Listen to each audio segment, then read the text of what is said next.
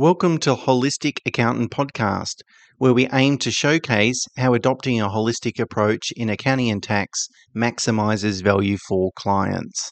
Beyond traditional tasks like preparing financial statements and tax returns, a holistic accountant focuses on offering advice that maximizes personal wealth on an after tax basis. If you enjoy this episode, please consider leaving a rating and sharing it with those who might also benefit.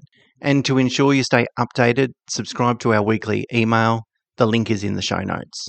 Okay, so today, Mena and I would like to talk about contractors versus employees. So, if you're looking to scale your business and hire more staff, you're probably thinking about whether you should put them on a contract term or whether to have them as a permanent staff member, even either full time or or part time, whatever that might be.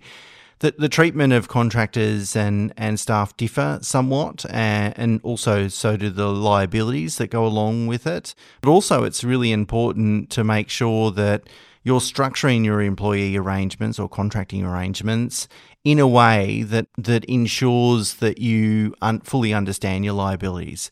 That is, that it's, it is possible, or the risk is that you think you've got a contract relationship, whereas other regulatory bodies might feel that you actually have a, employee relationship giving rise to greater liabilities. So, Mena, what are some of the things that we need to think about when we're thinking about are they contractors or are they employees? So, the ATO give us basically seven guidelines to go through when trying to deem whether an, a worker is either an employee or a contractor. And I'll just quickly work through these so we, I don't bore you too too much. Yep. The first one is control. So, in a contractor arrangement, the worker can choose how and where and when they would work, whereas an employee has somewhat of a set hours and a set work task to do, and it's mainly controlled by by the employer.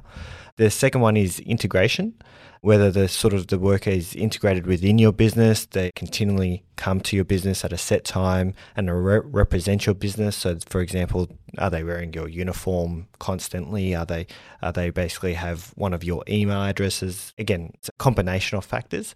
Whereas a contractor might have their own own business and and uh, and provide services under their their ABN or, or ACN or, or, or, so forth. The the mode of remuneration. So, are you paid on an hourly basis or you're paid for a specific result?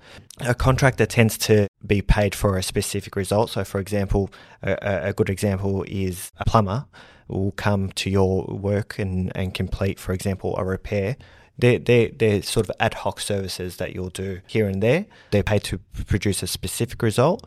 Whereas if you have a person coming in on a regular time each each week to perform a particular type of work, then that is deemed, going to be deemed a, an employee. Especially if it's a commission based work, then you're definitely going to be deemed to be an employee.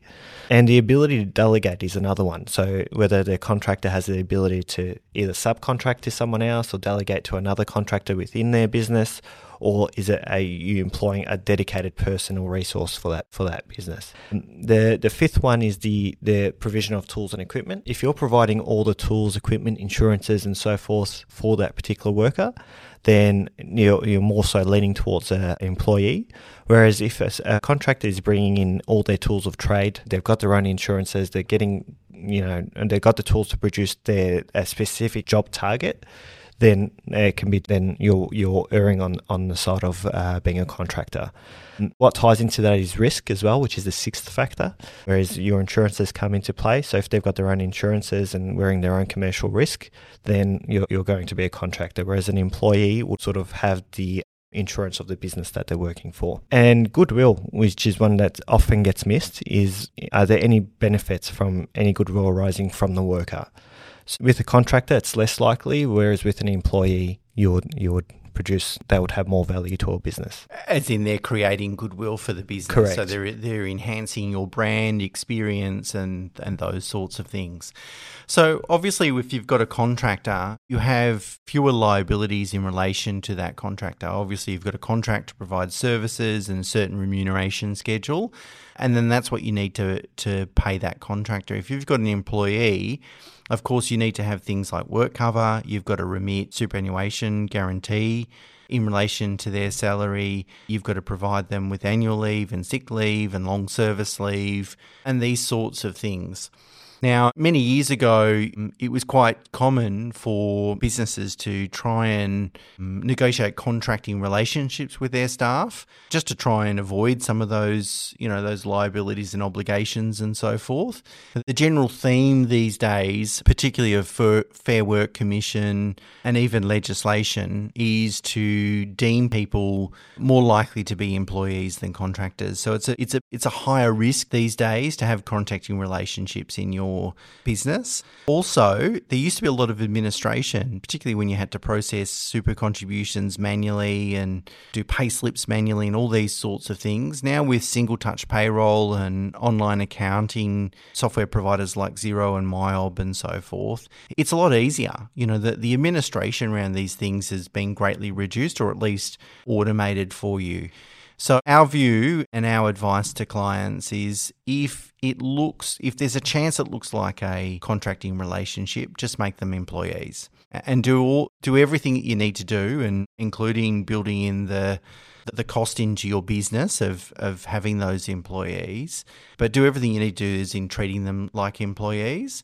If they are really contractors, then just make sure that you're revisiting the arrangements and making sure those arrangements with your contractors look very much like contract relationships rather than employee employee relationship, relationships. And I might just add, uh, we spoke about this previously in a, in another podcast, but reviewing if you're in a medical, dental, or allied health industries, just to review your arrangements, your service fee arrangements. As we know that the State Revenue Office is currently on a warpath trying to get their payroll tax income up. So just just be wary of those when when drafting all your service arrangements and how you collect your patient fees and so forth. So when if you get some advice, oh, just make them a contractor, or someone actually comes to you and says, "I want to be a contractor," really doesn't really matter too much eh, in terms of managing your liability. What you think or what they think, it really matters what the, the law thinks and and bodies like Fair Work Commission and so forth, because you might end up thinking you're in a certain arrangement, thinking, feeling like you understand your liabilities, and then one day you wake up and all of a sudden you end up having these liabilities and you've got to back pay super and do all those sorts of things. So just be really careful around that. And of course, you know, every business and every arrangement is different. So obtaining your own tax and, and legal advice is worthwhile. Okay, that's it for us this week. Until next week, bye for now.